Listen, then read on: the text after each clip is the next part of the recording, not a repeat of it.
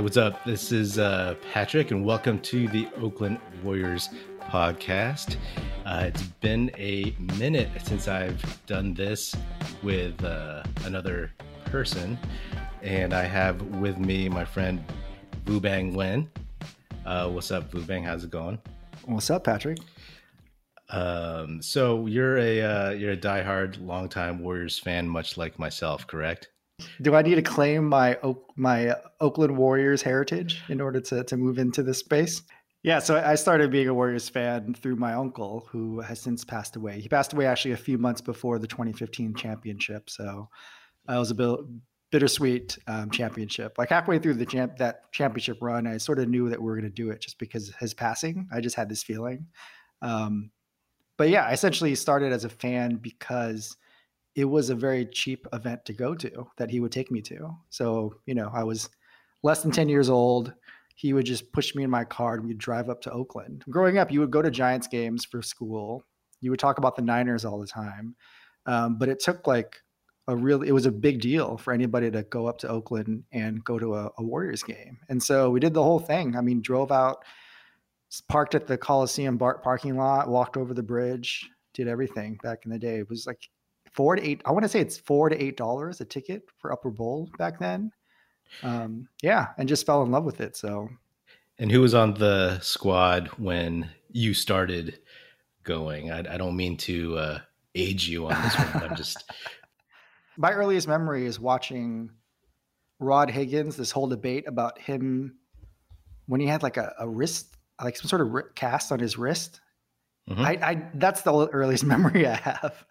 I don't even know what year that was. I just knew that they were that it was just a, a fast team to watch. And the craziest thing is I knew who Jordan was. I knew who I mean I was I was a Lakers fan also because I love Magic Johnson. Um, but mm-hmm. you know, always always loved the Warriors, but hated hated Jordan. Um, so it was a very weird time in my life. I watched. Um, I know I'm going off on a whole tangent here about um, the Last Dance, but at first I realized I did not want to watch The Last Dance. I'm like, fuck Jordan, you know?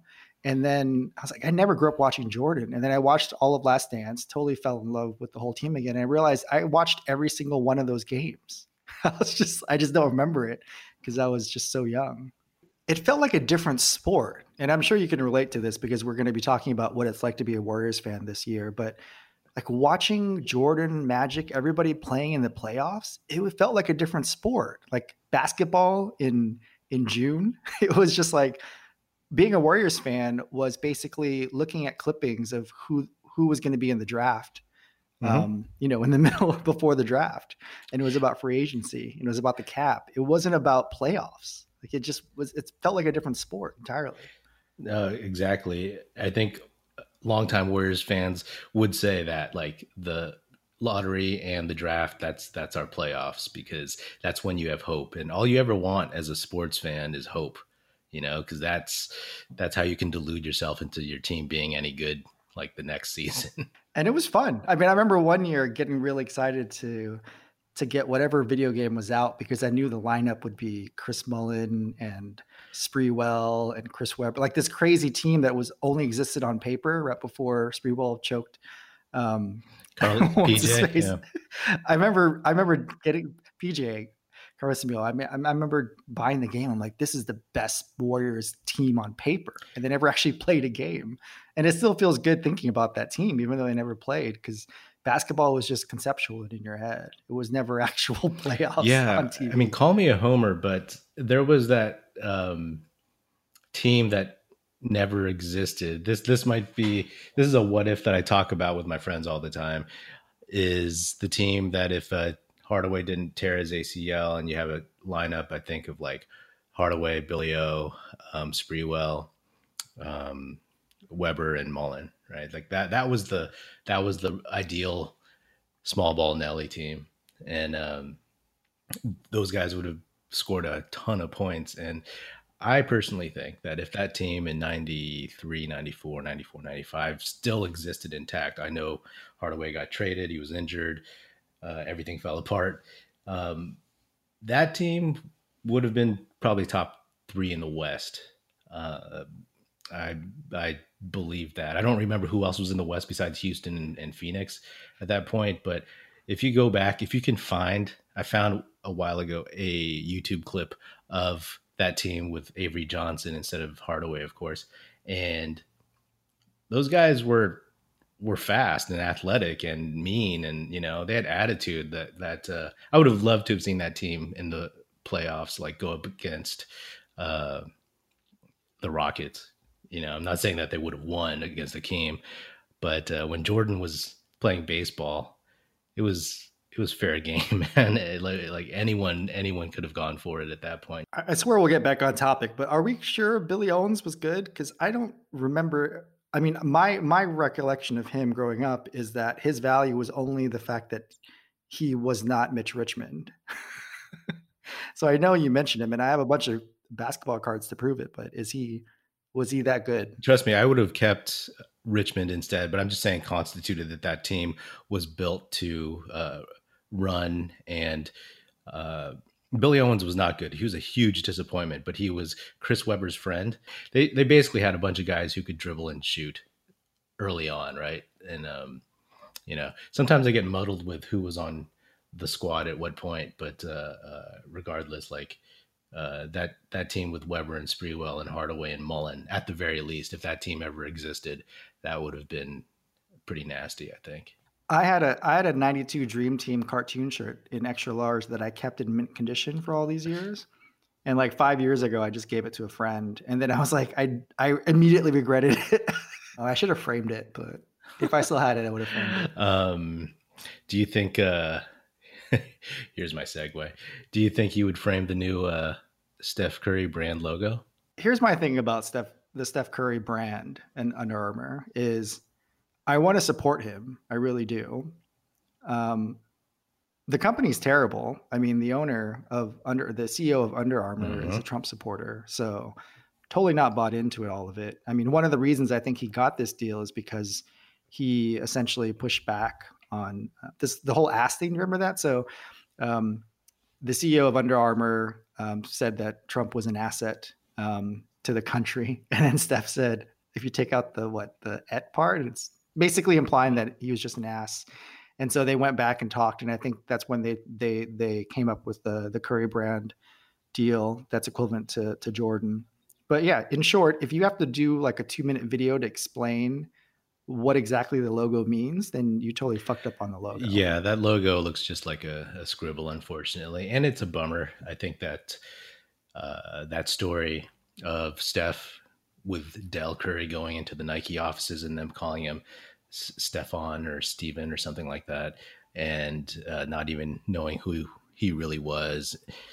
So he was soured on them right away. It sucks because Nike really, really, really does great stuff overall with like their advertising campaigns, their commercials, their uh, designs, and their stuff just looks cool and it sells. Whereas like Under Armour, I feel like when Steph had his first couple shoes, people were like, cool, you know, Steph was like the everyman, right? He was like the six three guy that uh, uh, everybody went to like high school with or something. And um, but subsequently, his personal brand just kind of feels like maybe not as cool or hip. And plus, a lot of his shoes, you know, like remember he came out with a shoe that looked everybody made fun of, looked like an orthopedic shoe or something. Are we are we sure he would have been great on Nike anyway, because we're talking about the non Jordan Nike deals, which is KD, Kyrie, LeBron, PG, Westbrook, CP3. Like, if you took a look at all their logos and think about all their shoes, I personally only like maybe two or three of all their shoes combined, which is like the KD 10 and the first Kyrie shoe, and everything else just seems like a hot mess just like zippers and like buttons and like multicolors and Mamba edition this and Mamba edition that. It's just, I don't know. I don't know if it would have been I mean, that's a Nike. good point. Like, I'll be honest, I'm not a sneakerhead to the extent that I will like know what shoes look like what or what edition and stuff. But I just think the overall kind of vibe around him and his shoe, uh, and it yeah. would be maybe, you know, I would have liked to have seen what they could have done. I think Kyrie those are some shoes that I've seen before. I don't know which edition, maybe the ones that you're talking about, but I was like, oh, those are cool. He had like the coolest looking shoe out of um, the non Jordan one. So yeah. Uh, yeah, no, I totally yes. get that, but um, but would he have gotten like the his own I, brand with Nike? Probably not. You don't do that no, if KD doesn't have no. that. I actually really liked it when he moved out of Nike because I, I, visited Nike. Actually, I visited Nike a week after I visited the Nike, the Nike campus in Beaverton a week after Steph was there to get his his shoe, his feet scanned to make the latest shoe or something. And so I was like, wow, they're really, really trying to do this. And then after that, he left to go to um, Under Armour. And part of what I was reading about was, you know, Nike's number one goal is to sell shoes. And so they're not going to give him a really high, a really high, a big high top that'll protect his ankles. And that's all I was concerned about that back then. Is the number one priority to make a shoe that actually will keep him from getting injured, or is it to sell shoes? And so I was happy that they moved away. And who cares if it was an ugly shoe? It would have been a high top that would have protected his ankles. Um, but I was happy about it at the time. But now those those orthopedic uh, ankle supports he wears just fit um, like inside the shoe. So I guess it doesn't matter. Yeah. But I mean, getting back to the whole logo thing, I mean, you know, the fact that it's like a, a three a hand holding up a three point symbol or whatever. I don't know. I just think it's kind of corny, you know what I mean? And it looks so. Con- oh, you mean the white the white power symbol? yeah, the white power. I mean, uh, what are the odds? I put it 50-50 that that'll get adapted, co-opted by white supremacists uh, once they realize what it is. Um, if uh, if the Curry brand uh, uh, takes off, you know, it makes me appreciate the old logo, which I just realized a few days ago is also it's SC, but it also spells out three zero. Like, oh, that's pretty cool. I didn't even notice that from far away, but makes me appreciate it more. So, did you think it was an SC or did you think it was a thirty the whole time? I thought it was an SC the whole time. I didn't know it spelled out 30. I think that logo is cool for for uh, when they first came out with that. I was like, oh, okay. Under Armour Under Armour had some decent designers, but um, I guess they all left and went to Nike. But we, we both agree that the the logo should be a silhouette of him shooting a three. Yes, yes. I mean, yes, exactly. There's there's only a handful of logos which are the actual player, and he deserves it simply because of the iconic nature of what he does. I mean, who else right now would have something like that? I mean, maybe uh, James Harden like grabbing somebody's arm. like that should be his logo with someone else's arm stuck in there. Oh yeah, Harden should be an animated logo. He just falls immediately after that happens too. are are you a Under Armour enthusiast? I try so hard. Like so, I'm wearing a hat right now, which I got at a Curry pop up during his birthday. So they popped up the the Under Armour popped up a store in downtown Oakland where they sold all Curry stuff for a month. And so I came in and I bought a an Oakland hat. It says 10 for the 10 years that he spent in Oakland and it's got the Oakland tree on it. And it says SC and I mean I, I love the hat. Um, but it was literally the only thing I liked in the store. At the time they released his new shoe, which was like the birthday edition, and it was literally the colors of a birthday cake. And I was like, "What? Why are you getting inspiration from this? Like, this is not how you should get inspiration. Uh, a shoe shouldn't be like neon orange, neon blue, and and the color of a birthday cake." Uh, no, I, I I agree with you. Let's get to the season, the upcoming season. Uh, it's it's going to be a weird season, and with Klay going down, and there's a lot of weird stuff happening. Being a longtime Warriors fan, I'm sure there's a lot of folks out there that can probably relate. It's like if everything goes bad, you've seen worse. it's like you're prepped for it. You know what I mean? I don't I don't know if other lifelong fans have had this experience, but I felt like I made a deal with the devil in 2014 and that everything after the first championship well the the, the first championship in this era uh, was icing on the cake. And so you know, I obviously feel really sad when things happen, um, but then eventually the perspective really hits me, and I just say, "This is really great." Um, part of the problem with all of the sort of quote unquote bad times in the last six years has been sort of very immediate and just timely, and just happens, and we just know things are going to be back in time, uh, back the way they are, like just bounce back because the infrastructure is there you know, like back during We Believe, things were going great. And after losing to Utah, there was no infrastructure there. Like Chris Cohan was still the owner, you know? It's sort of like we don't have this immediate we just immediately were hit with dread and just say, you know, this might set us back for a decade, you know, but this is this is a totally different ownership. This is totally different everything. And so if as long as you zoom out and just have some perspective, then it just makes a lot of sense. Like just remember how bad it was during the Chris Cohan days. I mean, when Jay, Joe Lacob came in, I photoshopped a sign. Um, I took the W in logo at the time and just put it upside down and made it look like an M. And I printed out the sign and it said under new management. And I walked around at the game and everyone was taking pictures with me. I was just like, yeah, I walked around when Chris Cohan sold the team, which was one of the happiest days of my life, with a sign that said under under new management. So if you guys, if any of you there were there during the game, I was the guy with that sign. Wait, uh, so was it like a poster board type thing, like the uh, stuff that you make? Yeah, it cost me like a hundred dollars to print out, dude. I photoshopped it and then print out this poster board, and I walked around. Oh my god, you're one of those guys. I used to watch games, uh, baseball games, because those are the ones where people have signs usually, and also the uh, the cameras show them, you know.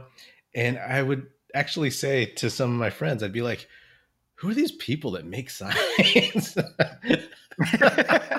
I didn't make many signs. I remember the last game that that Chris Chris Mullin played in, which was the last game that Vancouver had a team, was in Oakland, and I had a sign that said "Run C," and he was just on the bench. He never played or anything. He retired that game. But I mean, it there weren't enough fans in the stand to, to really matter. Nobody was shooting a camera up to the to the upper deck, a sparsely populated upper deck but yeah, mm. all of that to say is we'll be fine, everybody. It, it sounds like we're just gonna buy buy a bunch of first round picks. If they were if they were able to sell first round picks, Joe Lake will be like, how much? Let's do this. Yeah, I mean, I think Lacob is a, uh, a he's a great owner uh, in the sense that he'll he wants to win and he's pushing it. You know, I think he's biding his time. Uh, he sees like the light at the end of the tunnel when the pandemic and the restrictions will ease up and eventually end and he'll be able to start just printing money out of chase center.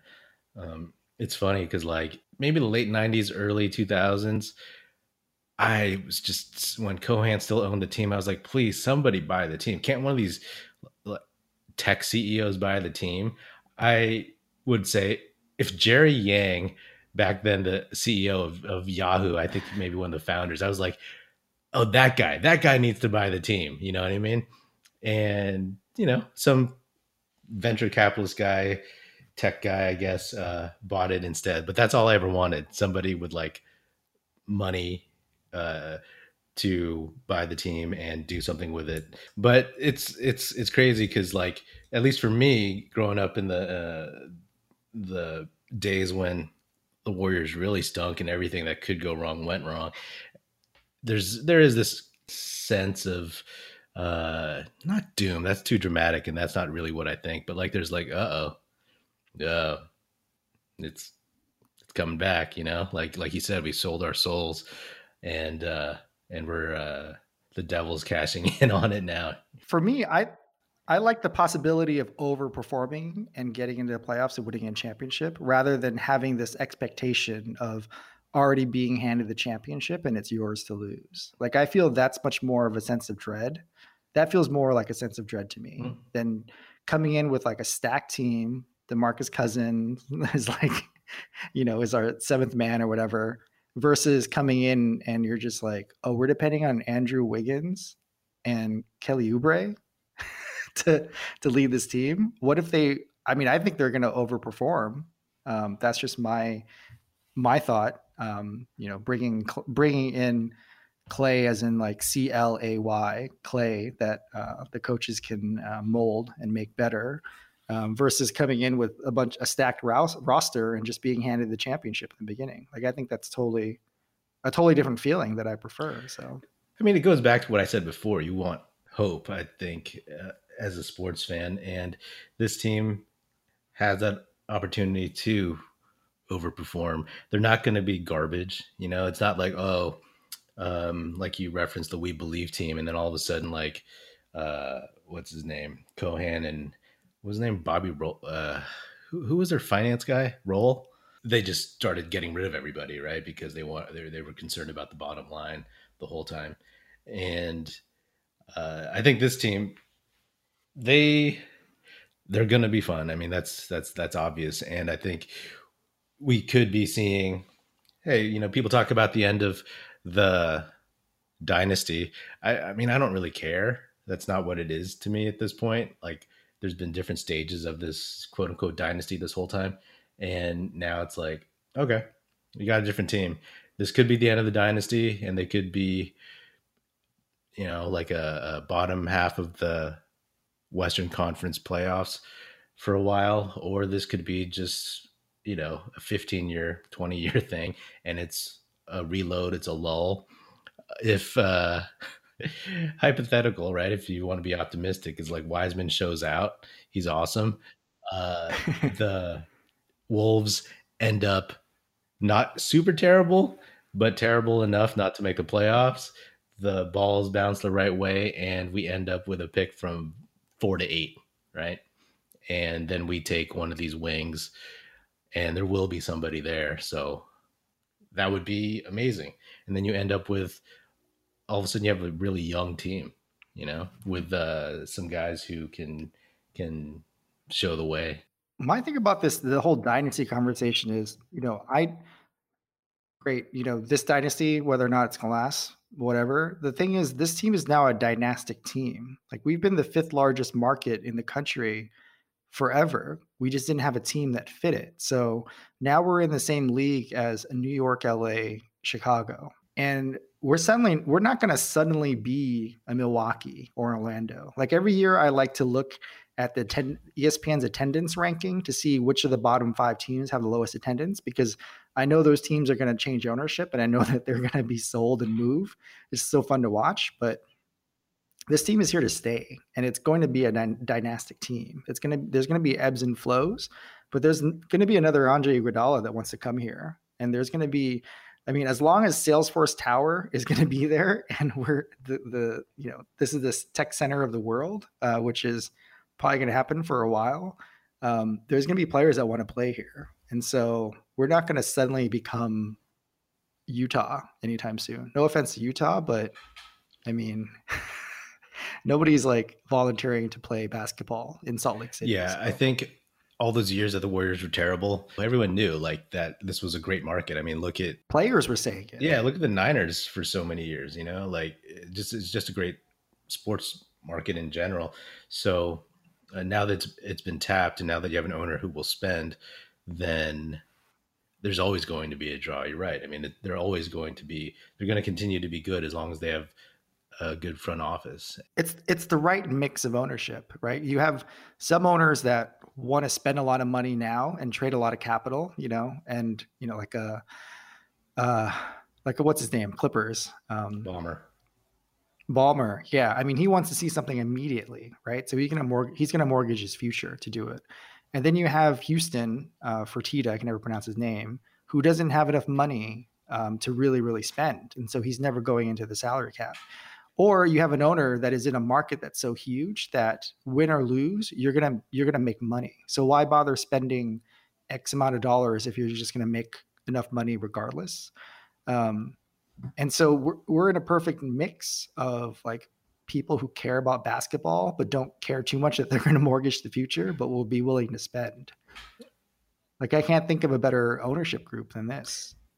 Yeah i, I agree. Like like i said it's not jerry yang it's better my, my, so I, I really do think that this year they're going to bring back the bubble for the playoffs mm-hmm. because it just makes more sense. Like it's going to be the great equalizer.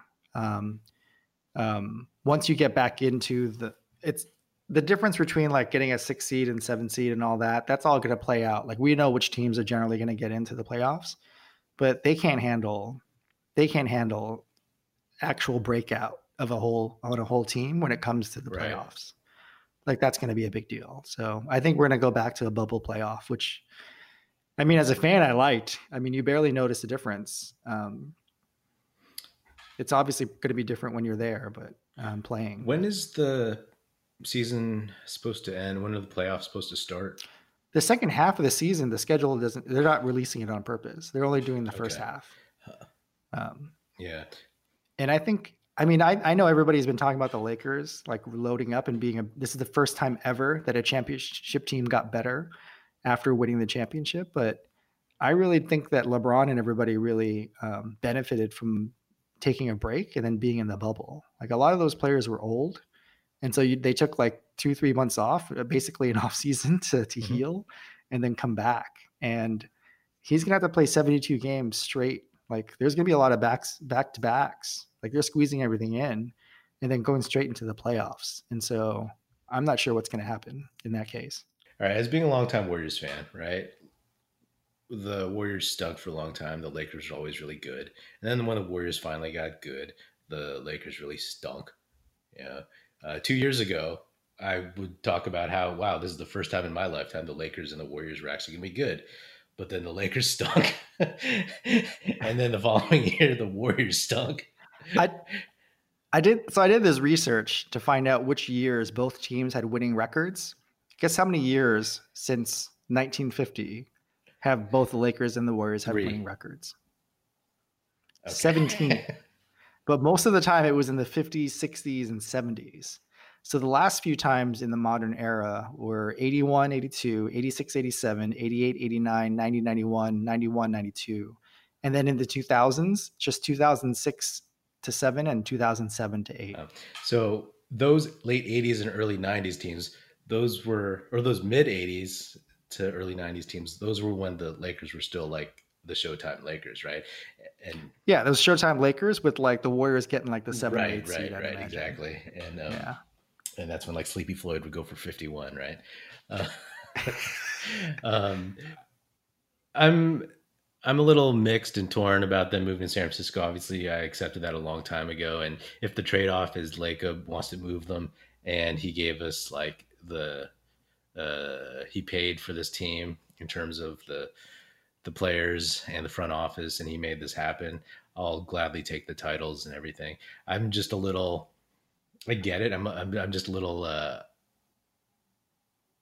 they left. Stop stop pandering. Like I, I know it's the Bays team, but you don't need to reinvent the We Believe uniform into something that says Oakland. You know, leave it alone. The town jerseys were cool. I love those. The black, whatever, the slate color, and with the gold trim. Those are those are pretty smooth. But I don't think they need to keep going back to the well, saying, "Hey, you know, like." it's like an ex-girlfriend saying hey happy birthday you know i didn't forget you know what i'm saying? So just just just move on you know? That's that's kind of how i feel about it. I'm not i'm not mad at like uh lacob i'm not mad at uh you know seeing the opportunity and taking it. Um i'm i'm mad that oakland couldn't get it together to make a to get a stadium built. I don't know the intricacies of uh what they tried to and tried to do in I do. I don't know if we, that's a whole episode. I mean, I'm a city planner by training and I worked in Oakland. So this is a mm-hmm. longer story. The short, the short of it is Lacob is not going to make as much money with a brand new arena in Oakland. The thing is the Oakland Coliseum is owned by the county. And so if Rihanna or Beyonce play five straight shows there, Lacob gets zero dollars. So there's not going to be a case where they're going to improve that. And they owed money on it too. Like what you should be um, pissed off about is they left the bill. Like the Oakland Coliseum is not fully paid for. Like I'm still calling it the Oakland Coliseum. The Oakland Coliseum is still not paid for. Oakland Arena is still not paid for. So that's what people should be really pissed about. And they're going to court for that. and people are pissed like you know uh, you see it on twitter when whenever there's any kind of mention of of oakland and whatnot people be like you know why don't you just pay the bill right like when they saw when the uniforms came out not just the the court that they released recently but uh when the uniforms came out people were like pay the bill that you owe and then then then we're good Can we go back to the logo? Um, yeah I, I went to the logo the, unveiling. the, um, it, go it, the original logo, logo unveiling of the the We Believe years. So it was it was held at um, the Oakland Civic Center Plaza. Uh, there, the last time I checked, it's Kara's Donuts, Kara's Cupcakes now, which was which was where the Warrior store was in the Civic Center, and they unveiled the colors all at once and everybody in the room was like, "What the fuck? Like, what is up with this orange and blue?" And then right when we were all stunned, fucking thunder jumped out and they're like what the fuck is a thunder and everyone's like this dude dressed all in blue and it looked like you know Cirque du Soleil and we were all just stunned like we walked away like what is going on? And you know i've always loved the original yellow and blue so it was kind of a mind-blowing experience. I walked away with a ball but i was just like this is so weird and i it was not worth an hour and a half drive from san jose to watch this but obviously the context is totally different now. I just went to Target and I bought I bought a uh, a cup and it comes with the old Warriors Thunder logo. I was like, why are they still selling this? Like it's it's vintage nostalgia now, which is totally totally weird. I liked the We Believe uniforms when they came out. I did not like Thunder. I had some friends. They told me they went to a game, and uh, they were just like yelling at Thunder. They're like, "Hey Bolt! Hey Bolt!" They kept calling him Bolt and then eventually he turns around and he's like, "It's thunder." I don't know if you remember because uh, they when they went to San Jose and they remodeled the Coliseum because I used to go to the games a lot when I was a kid. My my pops used to split season tickets with a coworker, and it was all concrete and it felt like a gym, you know. And it was like really that's mm-hmm. what I grew up knowing, so that's what I that's my nostalgia.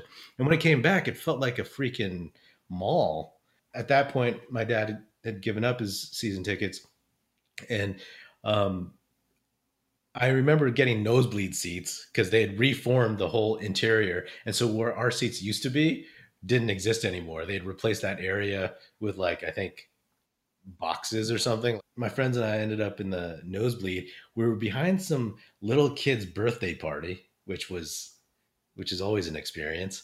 Um, and then they had like a blimp like a in, indoor blimp, you know? And yeah. Yeah, and, and this was that era when they started really trying to make it like this family entertainment thing. And yeah. Yeah, it was a good time exactly. out. Remember the Warriors? And I was like, good time out. I was like, I hate this shit. I hated it so much. The best story part about the story that, that you're reminding me of is when people ask me what Warrior games used to be like, I would say just replace all of the rich white tech guys with Filipino dads. I mean, it was all every season single ticket, every single season ticket holder was a Filipino dad. Yeah, like yeah, from yeah. Fremont to San Leandro to Hayward to to Daly City, it was all Filipino dads. Like that's all you would see in the lower level. It was awesome. Like that's all I remember seeing when I was a kid. Yeah, I also remember just uh, because games were never two packed. We in high school, my friends and I, we would just sneak down to like the floor level seats. Yeah. And we would make it, you know, maybe about like five minutes of game time before eventually they would come up to us and boot us out. But it was always just kind of like one of those stupid things. Once we would get booted out of one area, we would like walk around the court and try to sit on the other side of the court. And then we would just get kicked out of the arena. I, I don't even remember winning games or losing games. I just remembered whether or not we got a personal pan pizza for scoring over 120 or not. That was basically it. Yeah, that was awesome, man. And those were guaranteed in the Run TMC days. My God, I ate too much goddamn Pizza Hut. I think we can't finish this episode without talking about Westbrook versus John Wall. And I know everybody's sort of like, sort of like are you just trading like a, a bag of recyclables for a bag of garbage? Like what's the difference between these two players? I know that's kind of messed up to say because these are now you're talking like a basketball wanna, podcaster. I don't want to commoditize actual human beings but i mean I, I think it's pretty clear what's going on here is houston traded away all their assets um, for the because of the cp3 um, westbrook deal and they needed some assets. They're clearing house. They know that uh, harden wants to leave too um, and John Wall, although he's injured, um, he comes with a first round pick. So you get an asset plus essentially what they probably think is the same player. And then um, Washington gets a player who's healthy that they know for sure is healthy. Um, I think it's it's a pretty obvious trade. And once you're dealing with some crazy ass contracts that are pushing 40 million a year, uh, it just makes sense. So, yeah, I mean, I think it makes sense for both sides, right? Like it's technically it's a win-win, even though the real win would be not having either of these players and just getting out from under their contracts completely. But you had to move on from Wall in Washington.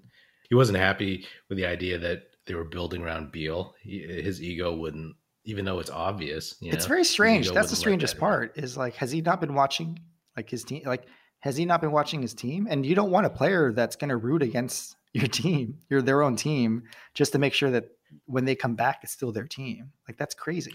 Maybe he hasn't figured out like who he really is at this point in terms of a, of a you know basketball player who tore his Achilles and hasn't played in two years and wasn't really that great to begin with. Never lived up to the hype. You know, his his. I didn't realize he was such a poor shooter. Can we just remind folks that he didn't get injured playing basketball? Oh yeah, he slipped on his wet floor at home. Was that it? I mean, I would imagine it's like a palace with marble floors. it's not just like the kitchen in our our right. kitchen with wood. That's like this is like a palatial kitchen uh, with marble from like imported straight from Italy or something. Um, so it's kind of a freak injury, but it's not like he was playing basketball. So it's very weird. I mean, I think it's I think it's up there with with falling off a moped in Mississippi. Like I think it's it's or, pretty bad. Uh, or slipping and falling washing your truck. Oh, who was that? Jeff Kent. Oh God, Jeff Kent. Jesus. I still don't understand these contracts. Like when these con- contracts were signed, it still doesn't make sense to me. Like, I, I wonder if if one of these big contracts get, or even the middle ones get uh, get signed, do they even talk to people outside the organization? I don't know. Like, I mean, I'm thinking about Malik Beasley. Like, I think about it every three days now. Like, how does Malik Beasley get? Is it eighty million dollars over four years after being charged with pointing a a stolen semi-automatic assault rifle at somebody and then you think he's going to be all better because he signed the contract and then he ends up cheating on his wife with with Pippen's ex-wife. Like this is this is not somebody stable that you should be building your team around. As a Warriors fan, I'm totally all for it, hundred yes. percent. Like if Malik Beasley has a foundation or something, I would send money to it um, because I really want uh, a number four pick mm-hmm. for next year or a number one pick from two years mm-hmm. from now. Let's do this. Let's go Malik Beasley. Let me get. I want to get a Prince uh, edition, city edition of the uh, Minnesota Timberwolves Malik Beasley jersey if I can. Uh, but it's crazy. I mean, Westbrook. I mean, have you seen the last year of Westbrook's contract? Do you know if it's thirty-seven million or forty-five million? Because it's. I. I mean, I I don't know. Like it's I know it's there. in the 40s, you know, like I I just know that his contract is in the 40s each year for a while. I don't know like where it tapers off or or how it fluctuates. Um but getting back to Beasley, man, like yeah, I was so stunned that they signed him and uh, I didn't read too much about his legal case. I know the details you mentioned. I didn't realize it was a rifle. I thought it was like a Glock or something. But either way, I could be wrong, uh, and I should say allegedly. Yeah, I mean, and and either way, like you know, it's it's a bad thing to have a, a, a surrounding like the the chatter on your team. The thing that the Timberwolves lack, it seems like, is any kind of leadership right on the court. And Russell, he seems like he tries to play the part, but I don't know if he actually does it. And KAT doesn't seem to do it. So, you know, we'll see if they're just going to be a bunch of guys just getting getting numbers, and we'll see. Uh, you know, I think Edwards will be good. Uh, hopefully, he doesn't hang out with Malik Beasley and learn how to be a pro from him. What? Why are you rooting for them? No, I hope they all hang out. I hope he hangs out at his mansion. I hope Anthony Edwards completely adopts everything. Well, here's the reason. And says Malik Be here. Let me talk to you, Anthony Edwards. If you're listening, I want to, or if you know anybody, if anybody knows him, please send this to him. But like Malik Beasley is a veteran. He's a he's you're his rookie, and so you need to follow everything he says. Because I want the draft pick next year. I don't want to. I don't want to wait. So I want them to be bad. But really, you don't want the number one pick from twenty. You don't want to let it ride. Uh, uh, yeah, I'll take I'll take the number four to six. You know, next year, as opposed to I don't know who the one is. I know it'll be probably a it'll be a better draft than the one we just had, most likely, from what I've heard. But this is this totally explains my level of fandom with basketball. But I'm not as devastated of being able to watch a Warriors game in person because I know I can't afford the tickets and I'm probably only going to go to a special bobblehead game. But I was really disappointed not being able to go to the Walnut Creek G League showcase Hmm. games because I would have gone to all of them. Because it's not that Walnut Creek is still a, a trek to go to, but like to see the level of basketball at a G League, I mean, it would have been insane in Walnut Creek. Yeah, and now we have to watch it on ESPN The Ocho. All right, that'll do it for another episode of the Oakland Warriors podcast. Be sure to subscribe to the Oakland Warriors podcast wherever you listen to podcasts and rate us, leave us a comment, say something nice. But uh, more so than anything, come back and listen to the next one. Music in this episode provided by Paper Sun. Special thanks to Paul Amardo for production support. See you next time, and go Dubs.